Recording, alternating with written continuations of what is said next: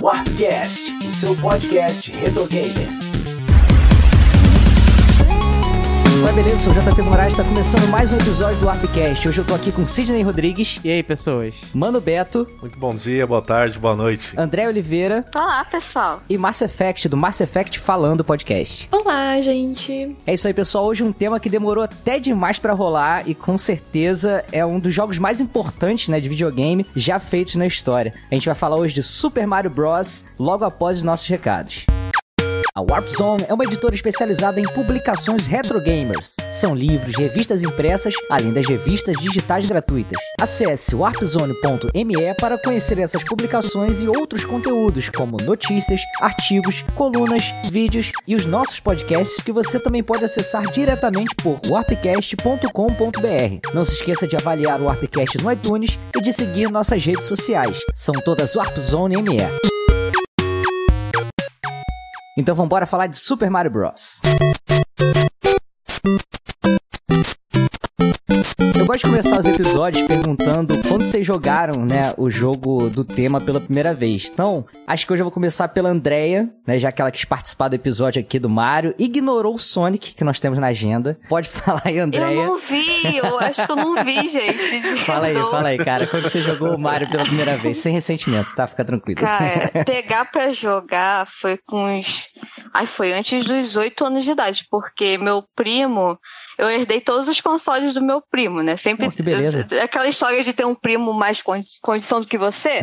aí ele enjoa e te dá o console. Aí ele Aham. me deu primeiro o Super Nintendo, depois foi o NES. E eu joguei ele, assim, foi bem. eu Acho que foi uns 5, 6 anos, mas eu não, não zerava, né? Eu jogava ali, ia pro outro. Mas pra zerar, assim, eu joguei lá pros 9, 10 anos, assim, que foi Legal. uma fase que eu joguei muito.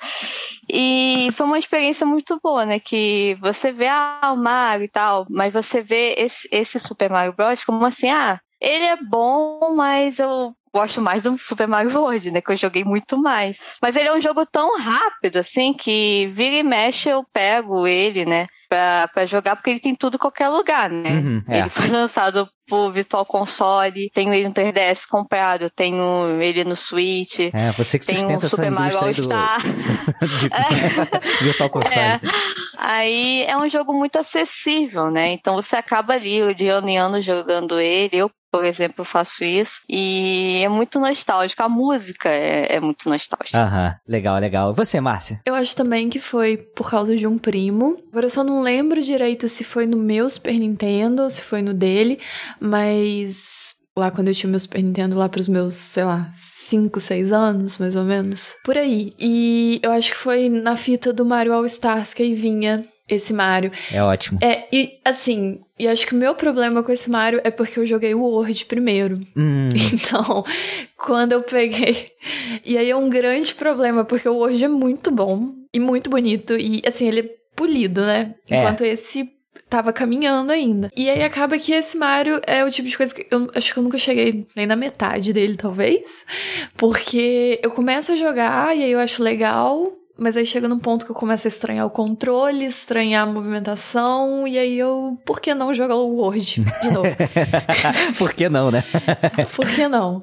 E aí acaba meio que nisso. Mas depois disso, eu acho que todo console que eu tive teve esse Mario. Mas agora no Switch eu tenho também, no Wii eu também tinha. Acaba que realmente é isso. Até se bobear, a gente abre o micro-ondas, ele tá rodando lá.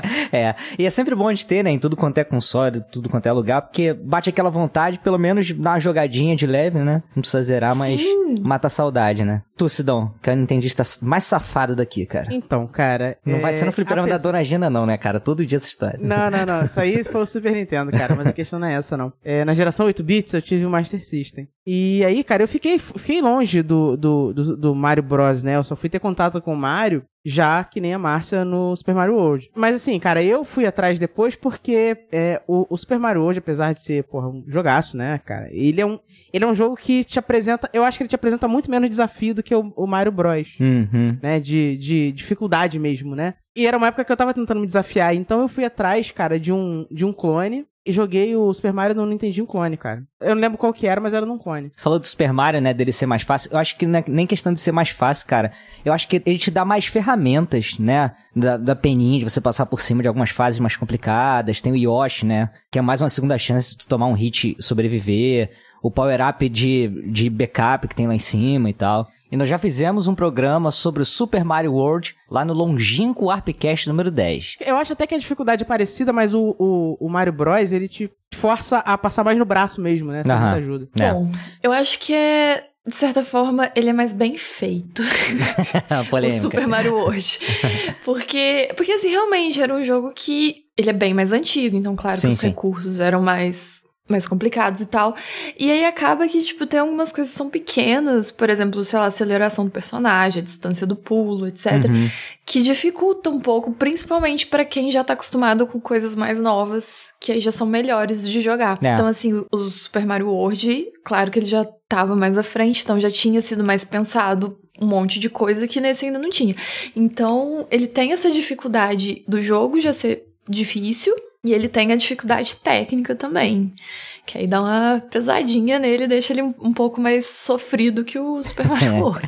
Com certeza. Sidão, a minha história é um pouquinho parecida contigo, né? Porque eu tive Master System por muitos anos, né? Os anos 90 inteiros, só o Master. E o que eu peguei pra jogar pela primeira vez e zerar foi aquele Super Mario Bros. Deluxe do Game Boy Color. É praticamente tudo igual, né? Só muda que tá no portátil, mas foi muito legal também de jogar. Você, senhor Mano Beto, Então, cara, eu, assim como você, com o Sidão, tive um Master System, né? dá abraço, cara. Abraço, abraço.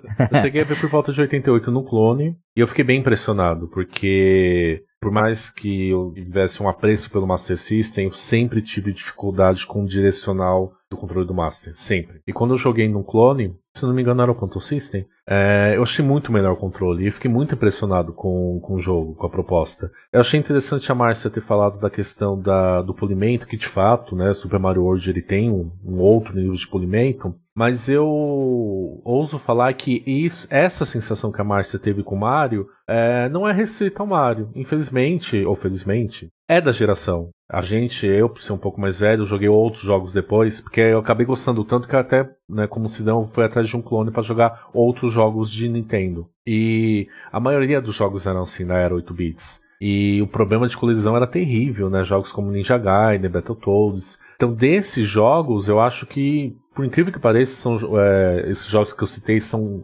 lançamentos posteriores. O Super, o Super Mario Bros. ele é muito polido nesse sentido. Mesmo sim, mesmo assim polido, eu concordo com a sensação que a Márcia teve ao jogar, porque de fato era não só da do Mario em si, né, mas da, da geração, né, mas do, de, é, comparado com outros jogos, a experiência do Mario, pelo menos pra mim, é a mais polida. Por incrível que pareça, por mais que Ninja Gaiden, né, tudo bem que não é o mesmo gênero, né, mas ainda tem plataforma, né. Mas se a gente pegar outros exemplos posteriores, como o próprio Mega Man, eu acho terrível a jogabilidade do Mega Man. Ele é desafiador, tudo, mas o polimento nesse quesito do Mario é bem superior. Mas de uma forma geral, essa sua. Eu achei interessante a Márcia ter falado dessa sensação, porque eu vou além. Além do jogo em si, eu- ela foi da geração, né? Então, mas peraí, você tá falando do Super Mario ou você tá falando do Super Irmãos, já que você jogou no clone? Não, era Super Mario, porque a fita era original.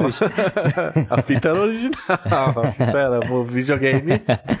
Mas, gente, é, pra gente entender muito do que o Super Mario Bros. representa na indústria dos games, acho que a gente tem que voltar um pouco mais no tempo e falar do cenário japonês de games, né? A Nintendo, ela era uma empresa que tava meio que engateando ainda, né, nos videogames. E em 77, ela já tinha lançado o Color TV Game, que é um videogame bem obscuro. Mas o crescimento dela, assim, eles esperavam que começasse quando eles distribuíssem aquele arcade do Radarscope, que eles estavam de olho no mercado norte-americano e tal, e quem dominava ali no setor de fliperamas era o Space Invaders. E, assim, o Radarscope, ele era praticamente um clone melhorado do, do Space Invaders, né? E aí eles prepararam um baita lote, assim, de máquina pra exportar e tal, só que quando essas máquinas chegaram lá, tipo, as casas de fliperama já tava dominada por vários outros jogos diferentes e tal. Então, o Space Invaders já não era mais a onda, né? As pessoas estavam meio cansadas de jogar aquilo e tal. Então, todo esse estoque deles acabou ficando encalhado no depósito da Nintendo já nos Estados Unidos, né? Então, isso era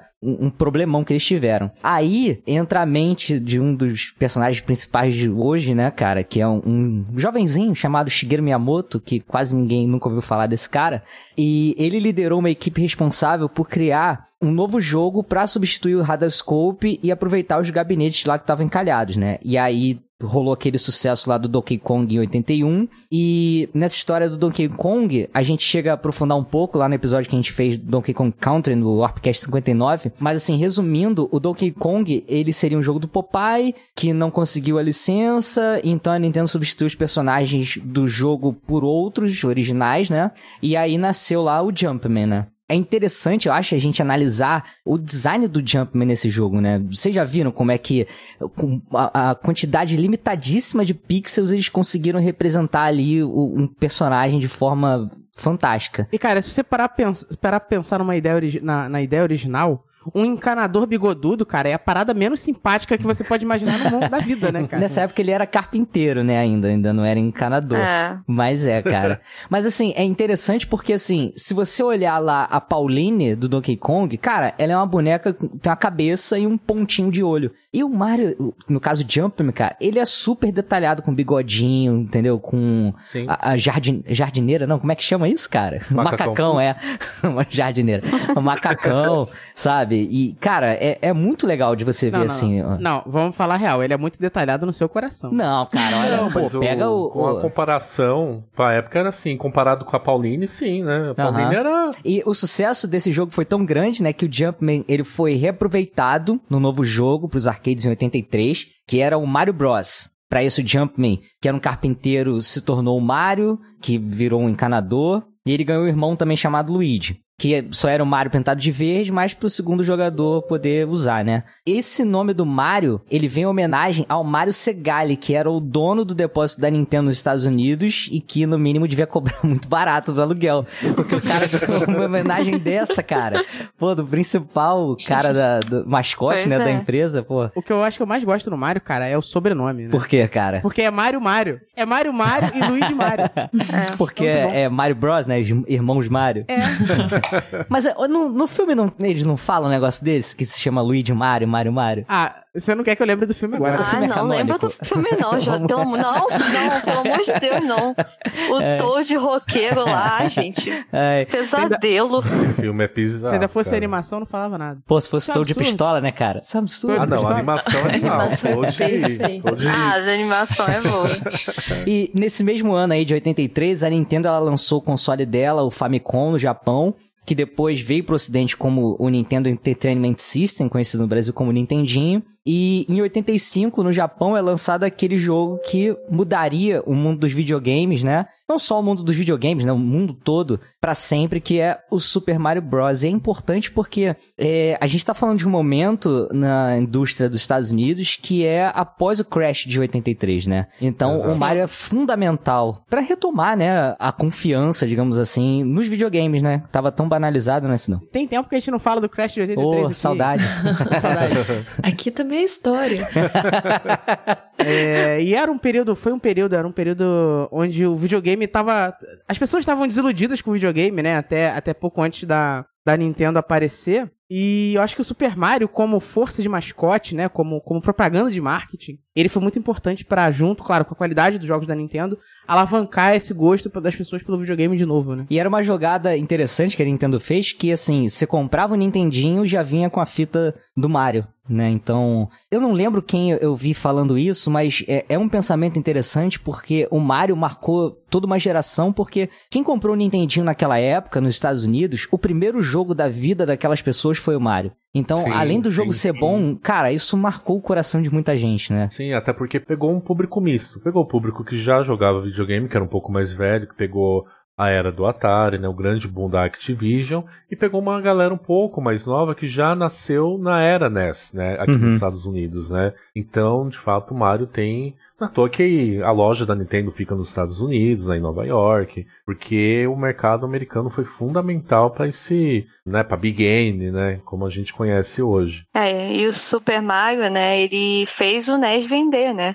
Porque além de ele vir no console, é, o pessoal comprava né, o Nintendinho por causa, muito por causa dele. E é bom reforçar que como nessa, naquela época, mesmo com o Crash depois, né, como exclusivo vendia. Porque você, se você pegar o número do Super Mario Bros., você não vê o número que ele vendeu, que é 40 milhões, hoje em dia. Você não vê um jogo exclusivo vender 40 milhões. Uhum. Não. Então, mesmo com o Crash lá né, do- dos anos 80, ele conseguiu essa marca. Pra você ver como é importante esse jogo. Esse- mas assim, claro que hoje os exclusivos da Nintendo não vendem 40 milhões, né? A, a, a Nintendo, ao longo do tempo, foi, inver... foi caindo na posição aí do- dos videogames preferidos. Ô, louco, cara, suitão da massa aí, porra.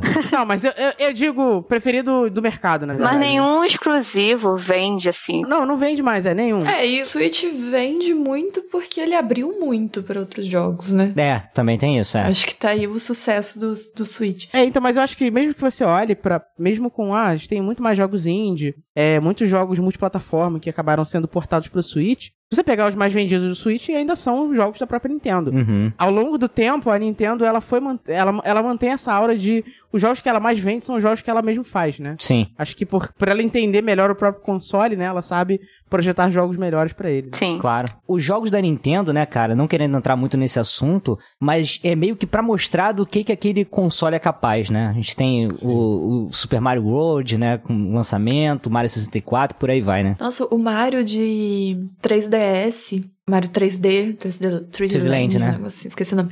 Ele é, assim, não existe nenhum jogo que aproveitou tão bem o 3D do 3DS. Eu também acho. aquele jogo. Eu também é acho. sensacional. Muito é bom. muito bom, cara. E tu chega no final e fala assim, zerei. Vira, entra naquele mundo Sabe desgraçado. nada, sabe nada. Mas tudo Sim. bem. Perfeito. Gente, sobre o plot desse jogo, é um plot bem simples, né? O Mario, ele tá naquele, naquele mundo lá dos cogumelos, ele tem que resgatar a princesa que foi sequestrada pelo Bowser, né? E aí ele vai de castelo em Isso você castelo. pode falar do Mario Bros e pode falar do Super Mario Odyssey, né? Até hoje. Ah, mudou a personagem, né? Que era a Pauline, aí agora é a Peach. É a Peach, é verdade, eu, verdade. Vou, eu vou falar uma coisa polêmica aqui, cara, que eu tenho, eu, eu tenho opinião do, do, do, me- do meme lá do, do 16-bit, cara. Hum, do Fabrício? É, é, é. A Peach, ela tem um caso com o Bowser, cara. Ela foge toda vez e o Mario, e o Mario vai lá Ah, buscar. Com cara. certeza, faz todo sentido isso. Aí ela faz de sonsa. Eu fui sequestrada, Mário. O Mario pergunta, sequestrou de novo? Ela só faz a egípcia, né? Nem responde. Ela ai, sequestrou, vai ter que me buscar.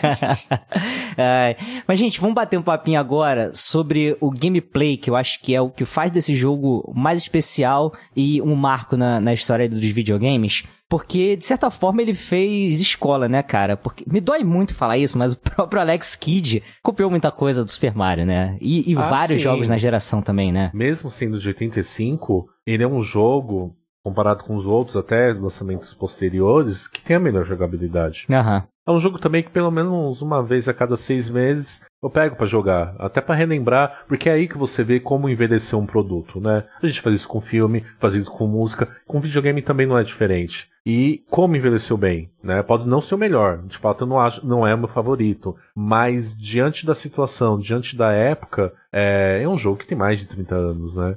Ele tem uma jogabilidade, cara, muito boa. E muitos jogos que vieram depois, estou falando só na era 8 bits, né? ah, não tem esse controle. Então eu fico super impressionado com isso. É, é muito intuitivo. A primeira vez que eu joguei, é que eu joguei Alex Kidd também. E o Alex Kidd, ele não tem um pulo, né? Você mata com algum item, né, os inimigos. Só que eu não sei porque foi muito intuitivo pular em cima do inimigo. Eu acho incrível. E eu nunca joguei o Jumpman na época também. Você quebrando o bloco, né? Quebrar o bloco eu até considero um acidente, uma vez que você não tem o manual. Mas o pulo é super intuitivo. Você vê aquele o Gompa, né? O primeiro Gompa vindo, você pula. Né? Eu acho isso fantástico, porque não tem nenhuma explicação, não tem nenhum tutorial, né? E muito menos tinha visto o manual, você pula. É um negócio que parece batido falar, mas a primeira fase do Super Mario Bros. ele te apresenta tudo que você precisa pra você conseguir jogar é, o jogo do início ao fim, né? É um tutorial sem ser tutorial. né? Exatamente, cara. E ele te apresenta na primeira tela já. Eu acho que eu já vi um vídeo de alguém, tipo,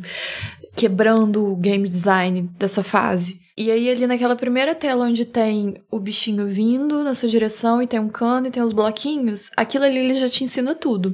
Porque o, o bicho vindo te obriga a ter uma ação. Então, ou você vai correr pra um lado, e aí você vai ver que ele te mata, e aí na segunda tentativa você vai tentar fazer outra coisa, testar os botões, então você acaba ou pulando por cima dele, ou talvez sem querer ou intuitivamente pulando na cabeça dele. E assim você vai descobrindo tudo praticamente uma tela só. Precisa nem ir até o final da fase. E aí essa, a fase inteira ela só vai reforçando o que, que a primeira tela te, te ensina. Então é um game design que eu acho sensacional. Ainda mais se a gente compara com jogos hoje em dia, que tudo bem, que tem muitos mais muitos recursos a mais, mas que fica tudo escrito na tela. Aperte A para subir a escada, aperte não sei o que para andar. Então assim, é muito louvável ver como que um jogo não te apresenta nada de forma explícita e mesmo assim todo mundo pega e todo mundo joga. Eu vi um vídeo, eu não, não sei se talvez seja esse que você tava falando, mas eu não sei. Que eh, tinha o próprio Shigeru Miyamoto jogando e falando: Ah, você vem e você pula. Aí depois você, pô, o que, que acontece? Eu acho que era, é. É, é muito legal esse vídeo. E ele tem esse tipo de design feito pra você também testar coisas, né?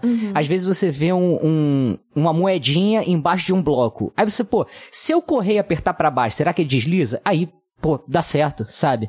Então ele vai te ensinando aos pouquinhos, isso é muito legal, cara. Além disso, eu acho que uma das coisas mais interessantes desse jogo, né, a gente analisando o momento, é como o side-scrolling dele, né, a rolagem lateral da tela, ela funciona de uma forma perfeita. Não tem nenhum tipo de travada, nem nada, né, cara? É, e foi um dos primeiros jogos a usar esse recurso. Sim. E fez com muita maestria. assim. Sim, sim. Tinha gente que ficava impressionado e tal, e tentando replicar isso em outras plataformas, computador, e era uma coisa realmente impossível. Os caras fizeram mágica ali, entendeu? É realmente impressionante você olhar assim até hoje e comparar com jogos da época, né? Jogos antes, e você ver como é que. É, é porque é difícil você pensar em videogame antes do side-scrolling, né? Mas existia, sabe? Parece absurdo, mas existia essa época. O Mario, eu acho que ele tem a, fama que ele tem e é com razão, porque assim, é aquela coisa, o que existia antes do Mario? A gente tem um- uma trava de, de lembrar. Você tem muito jogo daquele que é tipo arcade, né? De você fazer pontuação, né? Pontuação máxima e tal. Aí é aquela tela estática que muda a cor, ou muda uma coisinha ou outra, aí vai seguindo essa progressão até o final. E o Mario, ele meio que te conta uma história, né? Ele tem uma narrativa, então isso é muito foda, cara. Sobre o- o- os controles, gente, a Márcia falou que não curte muito, né? em comparação com o Super Mario World. O que, que te incomoda mais nele? Então, eu Abre teu coração. eu acho que ele tem um o pulo, acho que é mais o pulo que eu não me adapto muito bem. Na verdade, isso com, com o Word também acontece pouquinho, é uma coisa do Mario. Porque tem aquela coisa de você ter que cair no lugar certo, Sim. sem deslizar e soltar o botão pra ele não andar um pouquinho pra frente. Aham. Então, eu acho que o que mais me incomoda é um pouco disso, de, de pulo dele. E parece que ele desliza um pouquinho, assim. É, eu tenho a impressão, tipo assim, você tá correndo e aí ele tem uma inércia que você tenta parar e você não consegue de imediato, né? Isso. E aí tem muita, muitos pontos. Eu tô lembrando especificamente de uma fase, eu não sei se é a segunda fase já. E aí tem uns, uns bloquinhos que tem um bloquinho e um buraco, um bloquinho e um buraco que você tem que subir, assim. E aí é, é um pouco complicado pular certinho nesses bloquinhos. Então, assim, eu acho que é mais isso, mais pulo e essa coisa da inércia que você para e ele ainda vai um, um- um tempinho. Não, ele dá uma derrapa. Não é imediato, né? Ele dá. É, ele você desliza, é botão verdade. e ele vai. Só falta aquele É efeito sonoro dos Flintstones, né? Tchuc. Nossa, é exatamente isso. Fazer uma É. montagem disso. Não, mas é. E, assim, tem uns caras que jogam muito. Eu tava vendo speedrun de um cara, eu não sei se é o recorde mundial, mas o cara fechou acho que em 4 minutos e 55. Jesus. E o cara, ele usa e abusa muito, até dessa derrapada pra conseguir fazer as coisas certinhas, sabe? Ele para na beiradinha do daqueles tubos que tem aquela planta carnívora que sai e a planta não encosta nele. Assim, é, é brabo, cara. Tem que saber usar isso daí, não tem jeito. Outra coisa interessante que o, o Mario tem é o uso de checkpoints, né, cara? Vocês acreditam? Só me dei conta disso hoje, quando eu tava jogando pra gravar, que você morre e você não volta do início da fase, né? Você tem um, um lugarzinho ali, você não passa por item, por nada, mas ele meio que marca, né? Isso é muito É interessante. Você falou, eu não tinha lembrado. É verdade. Eu só me dei conta hoje, cara. É um recurso que a gente já tinha visto, por exemplo, acho que foi o primeiro a usar foi o River Raid, né? Quando você explodia a ponte, mas ele Sim, não te sim. sinaliza com nada, né? Chega um momento ali que Não. você morre e você volta de um determinado ponto. Interessante, né? Nossa, é verdade. O checkpoint muito bem. Se eu não me engano, acho que o Warp Zone, né? Um dos primeiros jogos a ter Warp Zone. Olha aí, propa- tá botando propaganda na propaganda Ah. do. Metalinguagem, Nossa, quer dizer então metalinguagem. que vocês colocaram aí uma publicidade lá no Mario. Ah, então olha é aí. isso. Ah, Fomos descobertos. Mas é, o Warp Zone é um negócio muito marcante, né? é, no Super Mario, porque é, são lugares secretos que tem ali nas fases e te permitem avançar, né? Mundos à frente ali. Então você consegue chegar mais longe, mais rápido, né? E evitar diversos mundos ali, né? Tem gente que gosta de jogar no braço, cara. Vou falar um negocinho rapidinho do Warp Zone. A primeira vez eu fiz até sem querer, porque geralmente você faz sem querer quando pula muito alto naquela 1-2, que é lá embaixo, Sim, né? Não me- Você pega uma plataforma subindo, né? E você pula e cai lá em cima. Aham. Então eu fiz por acidente, né? Pelo desespero Eu também, de jogar, cara. Eu me achei o criança, máximo, cara. E eu não entendi inglês. Então, quando chegou naquela parte que era pra escolher os canos, né? Welcome to Warp Zone, aí você escolhe, né? Eu resetei, porque eu falei, vixe, deu bug. Porque eu não entendi inglês, era uma criança, Putz, falei, estraguei o jogo. né? Eu, eu resetei. Resetei. Falei, vixe, não. E não foi uma vez só, não. Às vezes eu me atrapalhava no pulo. Aí eu falei, caramba, e eu resetava. Demorou. Pra eu... Ah, aliás, me falaram, eu nunca descobri isso sozinho, né? Aí, aí me Cara. falaram, eu, ah, tá. Ainda bem que tu não pensou assim, caraca, brequei o console, jogou ele no lixo, né, cara? Podia ter acontecido isso Também, também. ainda bem, né? Já pensou? Por pouco também, né? Males menor, né? Cara, agora eu tava jogando também e aconteceu uma coisa comigo que acontecia sempre e eu nunca soube o porquê. No final da fase você tem aquele postezinho que você pode saltar lá no máximo, fazer 5 mil pontos e tal. Só que às vezes quando você termina a fase começa a sair uns fogos. Vocês sabem dizer como é que faz pra aparecer os fogos? Porque pra mim é totalmente aleatório, cara. Eu tava vendo Eu um acho que é o menor tempo, né? Que tu faz. Eu acho, é, eu acho que tem uma. É de acordo com o tempo mesmo. Eu só Ah. não lembro qual que é o parâmetro. Eu acho que tem três tempos que dá os fogos, mas aí eu não sei se é tipo sempre o menor tempo ou se são tempos específicos. Ah, entendi. Pelo sei. menos já. Pelo menos agora eu sei que- do que, que se trata. menos de uma. É, porque eu achava que era quando era no topo, né? Quando você consegue pegar o topo. Mas eu já fiz também várias vezes do topo da bandeira e não saía também. É, não né? sai, não sai. O topo da bandeira sai, só vai te então. dar mais 5 mil pontos, se eu não estiver enganado. Sim, sim. Gente, e o chefão do Bowser? Vocês acham que ele é um chefão digno do, do jogo que é o Super Mario? Vamos criticar aqui agora. Tá, só assim, eu que nunca cheguei no final. Aham. É, pra mim, o chefão é aquele que tá na- é sempre na pontezinha. Isso, sempre na É sempre ponte, aquilo. você desvia e tira a ponte. Tá, ok. Eu acho justo nas primeiras fases. Eu não sei se o último chefão ser só isso seria ok, mas. Mas é mais ou menos isso, mas mais difícil, né? Assim, fica. É porque o que dificulta, na real, a, a fase do Bowser é o level design da fase até você chegar nele e que Sim. ele fica cuspindo fogo. Então isso que te atrapalha mais, né? Eu acho que a partir do momento que você passa por baixo dele, você venceu, sabe? Eu, eu sinto um pouco de falta desse lance de você é, ter que descobrir a forma, né, que você tem que fazer pra vencer aquele chefão. É, eu acho que ele fica muito aqui. Ele me lembra muito o exemplo que a gente falou do Donkey Kong Country. Que, tipo assim, o level design, as fases são tudo, todas bem majestosas, assim, bem fantásticas. E aí, quando chega no chefão, ele não, não condiz com o restante da fase. Não sei se vocês têm a mesma impressão Não que é eu. ruim, não é ruim, mas não condiz com a maestria do level design da fase, né? Aham. Eu tenho essa sensação também, mas eu relevo o Mario porque foi a primeira tentativa, né? Então, Uhum. É. é, eu acho que nem tinha pra falar a verdade, um conceito de boss, né? É, eu acho que o problema é esse. final de, esta de fase, nem de estágio, de fase. né? Entendi. Acho Era que- só um, um obstáculo final pra você chegar no final. Tipo isso. Exatamente, eu acho que nem tinha conceito de chefe. Agora faz mais sentido. Eu acho que o- a nossa dificuldade de avaliar é porque a gente já tem muita vivência em games desde então. Uhum. E aí a gente já, já, já existem alguns padrões que foram definidos. E aí, pra gente olhar, tipo, pra um jogo que foi um dos primeiros a fazer um monte de coisa, com os olhos que a gente tem hoje em dia é um pouco difícil. Então, assim, conceito de chefão, porque do Mario ali pra frente, a maioria dos jogos de plataforma seguem o estilo de fase, fase, fase. E aí chega num chefão que ele vem, tem um padrão de ataque, geralmente são, sei lá, três hits que você dá nele e ele morre. Aham. E aí a gente tem muito isso já definido na nossa cabeça. Então quando a gente pega lá o Mario que ainda não não tinha esse padrão, a gente fica meio achando que é talvez uma falha ou não tá à altura igual a gente tá falando. Mas realmente é, é isso que vocês já falaram. Eu acho que eles estavam descobrindo o que fazer ainda. É um jogo de muito teste, né? É, realmente. Vocês me convenceram.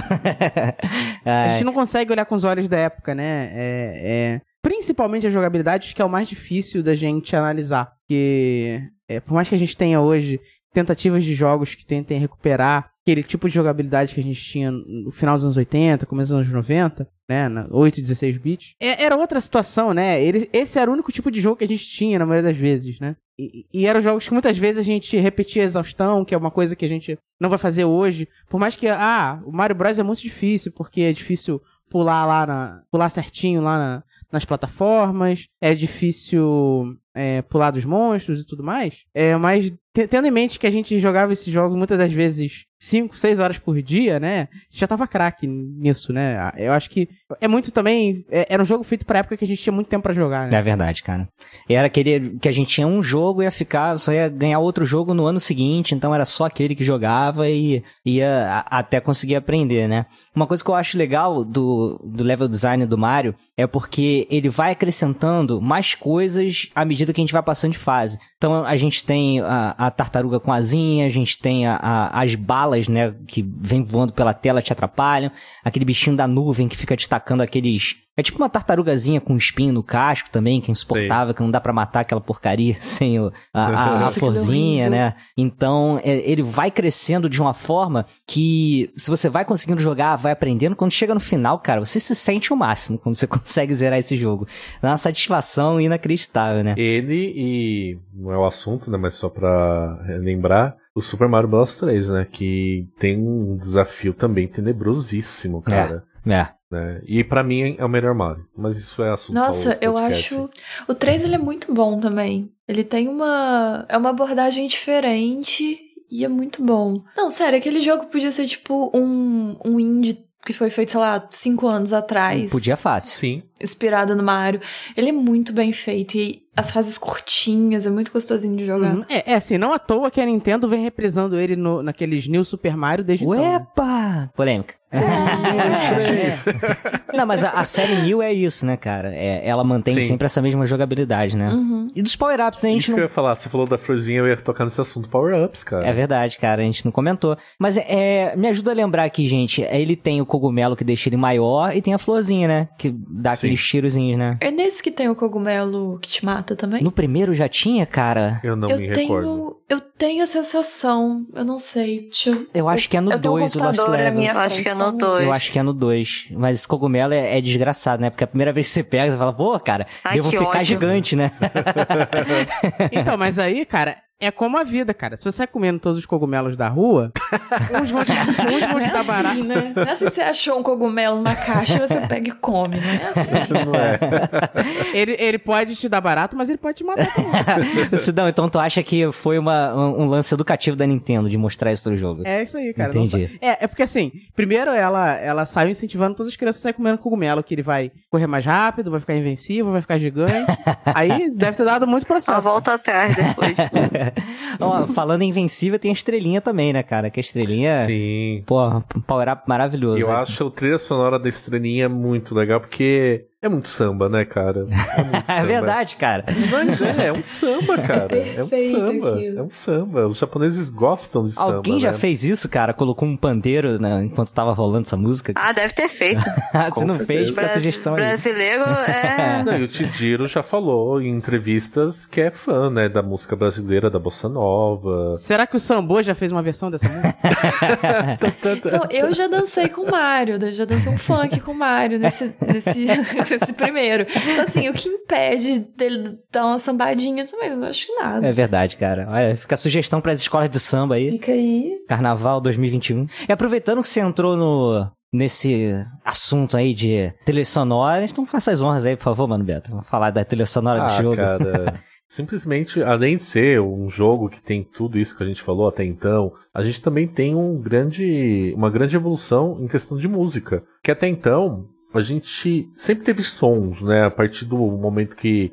Com exceção do telejogo, é, a partir do Odyssey, do Atari, a gente chegou a ter som nos jogos. Muito pouco trilha sonora. Né? Tipo, quando eu falo trilha sonora, nem me refiro a uma música com uma composição, né? Não, vai muito aquém disso. É um som contínuo, era muito difícil. Mas som tinha. Você tinha efeito sonoro de um tiro, é, enfim. No silêncio a gente não ficava. Isso mostra o quanto é importante é, a gente ter som no jogo. Nem tanto trilha sonora. Mas aí Mario chegou num patamar que de fato a gente tem uma composição com os recursos muito precários da, do console nesse quesito.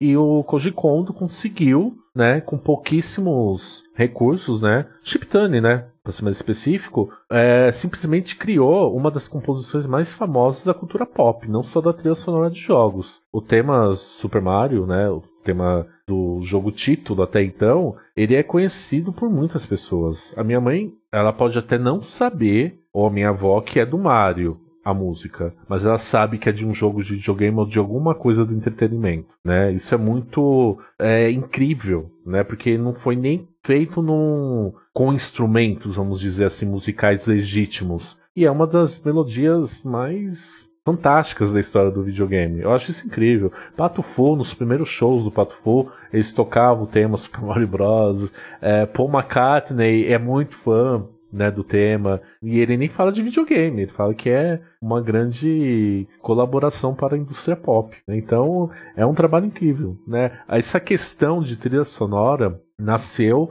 praticamente daí, né? Porque som a gente sempre teve, mas a partir, é, mas a composição ela começou de fato com Koji Kondo e ele já trabalhava antes, antes do Mario, ele já tinha trabalhado em arcades, né? O mais famoso até então nesse quesito foi o Punch Out, que também tem versão pro NES, mas ele também fez a trilha do arcade e de muitos jogos que a gente conhece da Nintendo, quem é nintendista sabe, Zelda, Donkey Kong, assim como o Tijiro Miyamoto né, proporcionou para nós uma das maiores experiências né, do videogame naquela época, com Kondo ele revolucionou referente à sonoridade e como que a música de fato, né, não só o som, mas como a música ia entrar para a produção de jogos eletrônicos de 1985 em diante. Então é uma pessoa que deve ser reverenciada, homenageada, que contribui muito não só para a trilha sonora de videogames, mas para a cultura pop no geral. Tem duas coisas, cara, que eu queria falar ainda nessa parte de som, que uma coisa muito interessante do Mario é que tudo tem uma musiquinha, um efeito sonoro, sabe? Seja quando você Sim. pega o cogumelo, quando pega o power-up, quando perde, fica pequenininho, quando morre. Isso é muito interessante, acho que isso enriquece também a parte da jogabilidade. A outra coisa que eu queria falar, seu Mano Beto, que você está tirando o corpo fora, que eu já percebi, que eu sei que você está preparando uma bomba aí contra Yuzo Koshiro, que eu tô sentindo, mas o senhor não falou sobre a música Friendship Lost Not Talk About It. Que é do cenário do cano, né? É. E aí, o que dizer, cara? É um funk dos anos 70, né, cara? Um fun- 79. E assim, 79. E é um funkão nervoso. E, cara, Cara, é é, verdade. verdade, é, é um, verdade. é um plágio, né? É, é um plágio. Eu acho que é um plágio. É, um Se plá- vocês não. Né, coloca no link, JP, a música. Tá tocando agora, ó. Porque assim, é, eu não sei se é no, Bra no Brasil, eu não sei, mas no mundo, eu sei que a questão de autoria é. Você pode até três notas. Não enfim, passa pano uma- não, mano Beto. Não, não, não. Eu tô querendo. que não teve um processo até hoje por conta disso, eu acho. Porque Aham. é, até três tons, alguma coisa assim, ok, passa. Passou de tantos, não. Aham. Assim, essa música específica, eu acho que é plágio. Porque é a mesmíssima nota, né? Claro, tem um arranjo diferente do. Porque ele. É uma música que foi criada com instrumentos e colocou ah, no Chiptune. Então, eu acho que é plágio, sim. Então tá Não, não tem mais, é Ah. plágio, fim. Porra, Não. mais. Mas é uma, Mas até onde eu de mim sei, afirmar. até onde eu sei, é uma música. E os Kojiro é a trilha sonora e do Streets of Rage inteira, mas aí é outra polêmica. Já censurei pode- isso aí que você falou, já. Sacanagem. Não, mas muito bem lembrado, muito bem lembrado. É, Né? mas muito bom. Mano Beto, game over? Não, ainda tem continue. Continue. Muito bem, então vamos lá pro nosso bloquinho aqui de indicações. Eu queria começar com você, Márcia. Fala o que você tem pra indicar aí pra gente. Ah, eu tô jogando Stardew Valley eu indico demais. Boa, É, boa. boa, boa. Boa. Pensei que se eu fosse indicar pão na chapa, mas não, né? É, então, o pão na chapa vem acompanhado de qualquer coisa. O pão na chapa é universal. Muito bom. Eu quero fazer uma desrecomendação. O quê, cara? Por favor, não joguem Death Strange. FIFA 2020. Qual FIFA, cara? FIFA aí. Não, não tá não dando, não tá jogue. dando. Nunca Não. jogue FIFA. Não, nenhum, cara, porque eu, eu perdi a vida. Não, não, falam sério. Eu, eu comprei na promoção do Black Friday é, o Pro Evolution 2020. Dessa vez eu dei uma chance. Né? Pra Konami, E- né? É, eu, eu, só- eu sempre comprava o FIFA, eu comprei o Pro Evolution. E, cara, eu não joguei mais nada desde, desde novembro, cara. Eu só jogo, eu só jogo Pro Evolution, eu preciso parar com isso. Tá bom. Sou eu com Stardew Valley. Não, é, o, o- o meu backlog só aumenta porque eu não tô jogando mais nada, só tô Uma jogando vida isso. desperdiçada, Gente, cara. eu tô achando muito bom porque eu comprei Death Stranding. Aham. E aí não tem um dia que eu não choro pensando que são 60 horas de gameplay. E aí eu choro 60 horas, 60 horas. Aí eu jogando, jogando, jogando. Aí eu olhava lá, meu Deus, eu tô com 14. É. E um sofrimento danado. aí outro dia, assim, descompromissadamente, eu peguei o Stardew Valley novamente. E eu já tenho 40 horas de jogo em uma semana. então, assim. É, é. divide. Divide muito. Porque ela, assim, ela tá Lógico. sentindo esse peso de- dessas horas, coisa que eu não senti. É mesmo, Ai, cara? maravilhoso, gente. Mas eu acho que. Nem começo mais esses jogos, cara. Não, eu, mas o meu agora... problema é esse. É eu já saber que são 60 horas. Aham. Porque, tipo então, assim, eu, vai não, eu não começo mais. Agora, antigamente, é, é, por exemplo, eu gosto muito de Call of Duty. Aham. Eu, hoje eu dou graças Estou a jogando. Pois é, eu dou graças a Deus que a campanha dura 10 horas agora. Porra, bom demais. Sim, eu virei a pessoa que vejo lá 5 horas pra zerar. Eu falo, nossa, perfeito, é o meu momento, 5 horas. E aí eu demoro assim, dois meses pra acabar.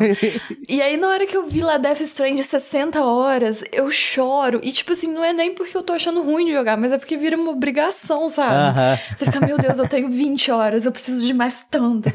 A pessoa É. entra no How Long to Beat, né? Vê quantas horas, dependendo, nem sempre. compra. Eu entro sempre. Tá sendo o meu critério de, de afogar meu backlog é o How Long to Beat. Eu tô jogando E- e igual, por exemplo- Luigi Mansion, tá muito legal. É, o gráfico incrível, jogabilidade incrível também. E tô jogando Call of Duty Modern Warfare, que é o quê? Sete horas de campanha. Eu Perfeito. vou pegar pra zerar e tá ótimo. Não, tá ótimo, precisa mais que isso não, gente. Tá bom. Então é isso, pessoal. Vamos chegando ao final aqui de mais um ArpCast. Adorei o papo sobre esse jogo tão importante pra indústria dos videogames, pra cultura pop, pro mundo, até pra mãe do Mano Beto, que sabe de onde que veio a música. É... Mas, cara, muito legal. Adorei esse papo. E eu tenho que agradecer aqui a visita da nossa querida Andréia. Mais uma... Visita não, né? Que você já é de casa, né? Vamos parar com É. isso.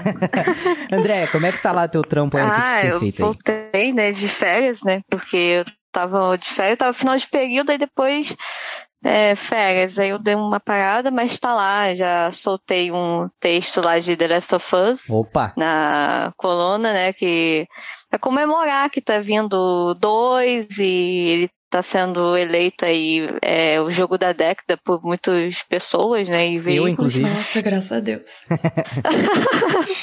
Tá muito bom. A gente posta notícias também e tal. Pessoal super bacana. E é isso, dá uma conferida lá que a gente já voltou com tudo lá. Muito bom, tá tudo lá em warpzone.me. Obrigadão, tá, André? Obrigada a vocês. E agradecer também a Mars Effect. Poxa, obrigado pela presença mais que especial aqui. Obrigada pelo convite, gente. E fica à vontade para fazer os teus jabás aí. Bom, os jabás, vamos lá. Eu tenho um podcast também, como foi dito no início do programa. É o Mass Effect Falando, onde eu também falo sobre games. E tem também meu Twitter, que é onde eu também falo muito sobre games, que é arroba Trostes, ou joga lá Mass Effect na busca que me acha. e você também faz os teus trabalhos com biscuit, né, cara? Sensacional lá, o Baby Yoda, eu fiquei maravilhado. Sim, o Baby Yoda em, em, breve tá vindo aí em larga escala. Oba! pra quem quiser comprar. Ah, foi você que fez aquele Baby Yoda? Foi, fui eu. Foi, ô Mano Beto, não sei se você vai lembrar que eu te mandei há uns tempos atrás, um que ela fez do Journey, que você ficou maravilhado. Foi ela? Meu, eu quero eu Journey, cara. Eu quero diversos.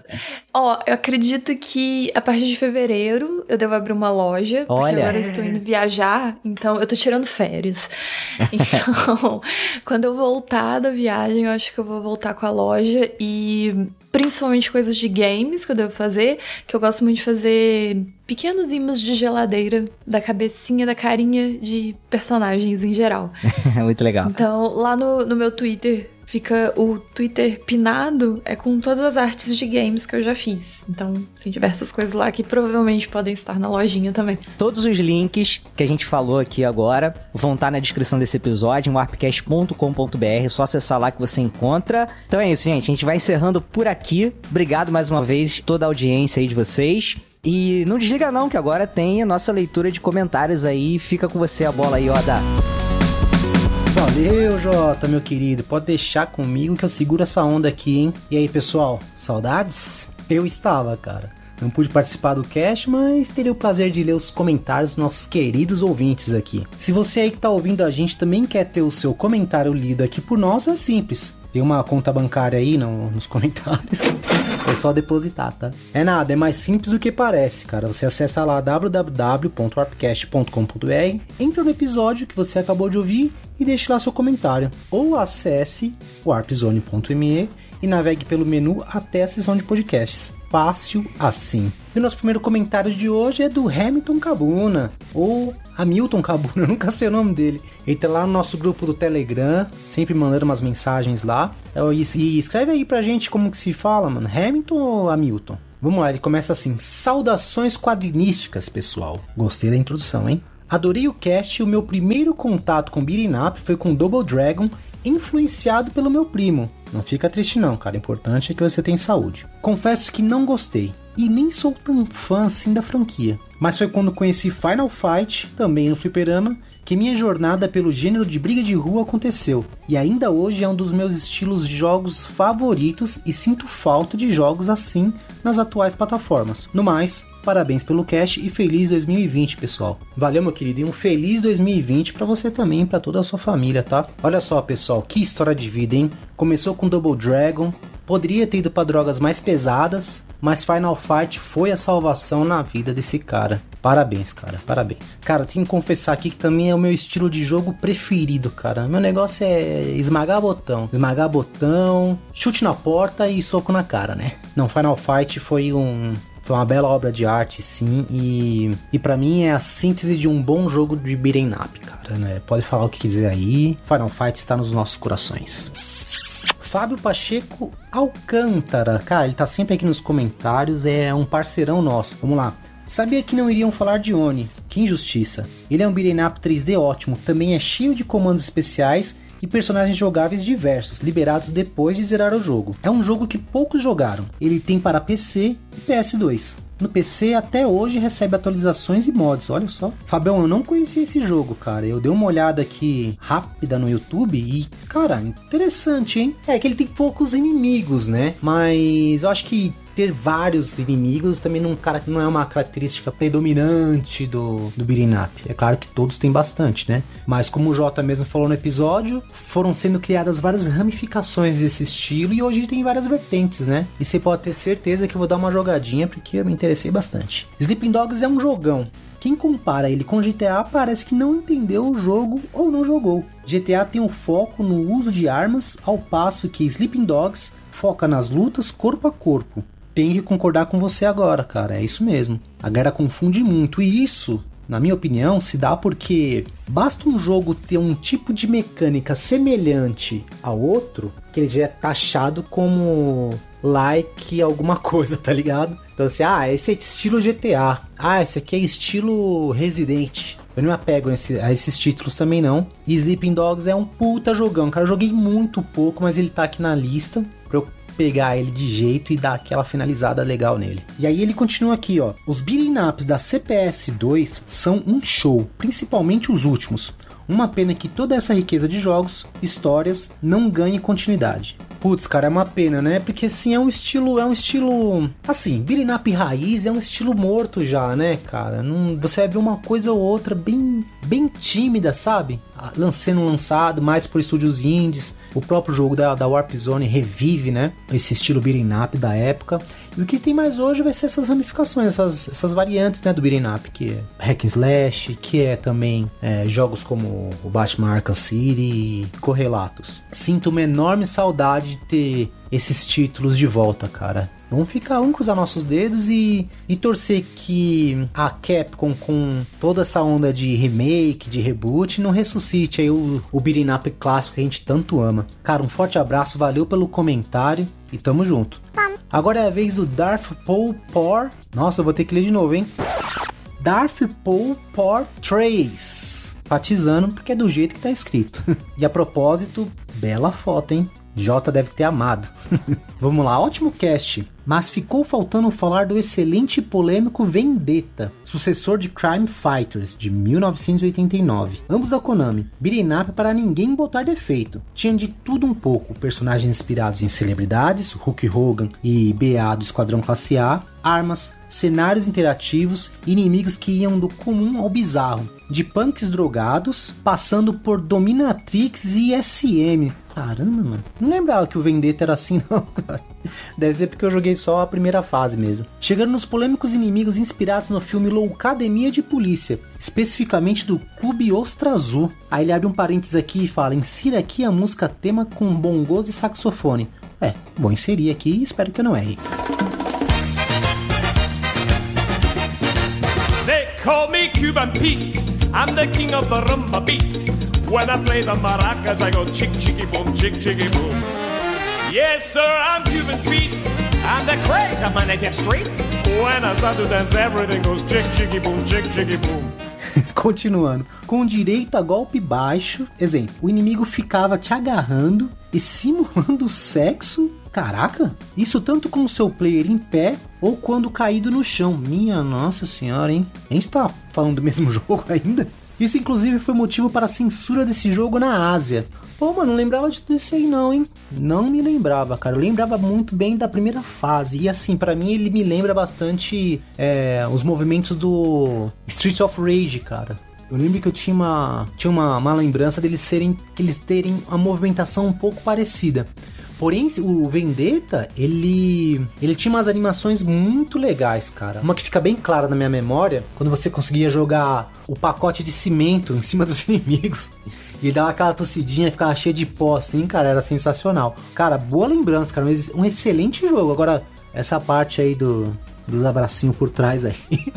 Eu particularmente não lembrava não. E ele continua aqui, pessoal. Acho válida a proposta de que hoje em dia jogos desse gênero evoluíram sem perder as suas raízes. Dragon's Crown é um exemplo ótimo, combinando mecânicas de RPG ao beating up de maneira magistral. Ainda tenho instalado no meu PS3 o jogo Scott Pilgrim vs The World The Game, que acho outra excelente homenagem ao gênero. Hoje infelizmente indisponível na plataforma da Sony por motivos que ignoro. Aquele abraço bem posicionado e continue com esse trabalho fenomenal. Cara, um forte abraço para você também, muito obrigado e só espero que esse abraço não seja tão posicionado quanto o abraço que os caras dão no jogo do Vendetta, tá bom? E muito obrigado por ter lembrado a gente que um dos nossos links está prejudicado. A gente vai dar uma arrumadinha, beleza? Forte abraço e valeu. E o último comentário de hoje é do Jason Minhong, grande Jason lá do Jogando Casualmente, cara, parceiraço nosso aí. Fala galera, aqui é Jason do Jogando Casualmente, eu não falei? O podcast do jogandocasualmente.com.br. Já quero fazer o jabá no começo porque muita gente não lê até o fim. É verdade, Jason. Aproveita que ainda é de graça, hein? A gente vai começar a cobrar. O que foi falado ali pelo Vinícius no fim do podcast vai de encontro comigo pessoalmente, especificamente com minha profissão. Sou designer de experiência do usuário. Olha só, o Jason é UX, né? Não sabia dessa não, hein? E ele fala assim, pessoal: é necessário sim pensar que existem vários tipos de jogadores, cada um com suas manias, vícios, formas de jogar, de usar os comandos do jogo e etc. É muito bom saber que o desenvolvimento do jogo da Warp Zone foi feito pensando nisso. Há empresas que parecem não testar seu protótipo antes de lançar o jogo oficialmente, daí o resultado é que sai tudo uma droga. Jogabilidade quebrada, com vários problemas de game design e você fica dependendo do update para arrumar. Puta, é verdade, cara. Um lema que usamos muito no mundo de UX é: você não é seu usuário. Você pode até ser um jogador se tratando de games, mas não pode pensar apenas em você. Se um desenvolvedor cria um jogo e testa apenas internamente com quem colocou a mão na massa, os testes serão feitos com bastante viés e os problemas não serão encontrados. É preciso antes testar protótipos do jogo com pessoas que estão vendo de fora ou que nem mesmo sabiam da existência do seu produto. Abraço, galera. Putz, valeu, Jason, pelo comentário. Um forte abraço para você também. E, cara, tô junto, cara. Tô de mão dada com você aí, cara. Porque qualquer tipo de desenvolvimento precisa de um teste, né, cara? Precisa de um, de um teste de qualidade e você tem que desenvolver o seu produto pensando nos seus clientes. E para jogo não é diferente, né? Vai fazer um jogo em que só você possa jogar é complicado, né? Ou pior, só você goste, né, meu? É bem complicado. Então, cara, e sabe, sabe por que, que as empresas elas jogam no mercado o jogo delas capado, não terminado ou mal testado? Porque todo mundo compra, amigão. Todo mundo compra. O dia que você, o dia que a gente não comprar mais jogo inacabado, já era, meu. Eles não, vão, eles não vão mais lançar jogo do jeito que se lança hoje em dia. Por isso que eu amo cartucho, cara, porque você não tem atualização, cara. O jeito que sair, saiu. Então a dedicação do desenvolvimento é maior, cara. O cara desenvolveu o jogo, tinha que estar o mais perfeito possível, é lógico que bugs aconteciam, mas a qualidade era muito superior, cara, muito superior. São poucos jogos hoje em dia que não precisam de uma DLC ou de uma atualização gigantesca para corrigir todos os erros e bugs que o jogo apresenta na sua data de lançamento. Mais uma vez um forte abraço para você, Jason, a gente troca aquela ideia marota lá no Telegram, lá no grupo Telegram, beleza? Forte abraço aí. É isso aí, pessoal. Muito obrigado pela participação de vocês nos comentários. Muito obrigado também a você que ficou ouvindo a gente aqui até o finalzinho da leitura deles. Um forte abraço. Até semana que vem. E Renatinho de Tic Tic Tic Tic Tic Tic.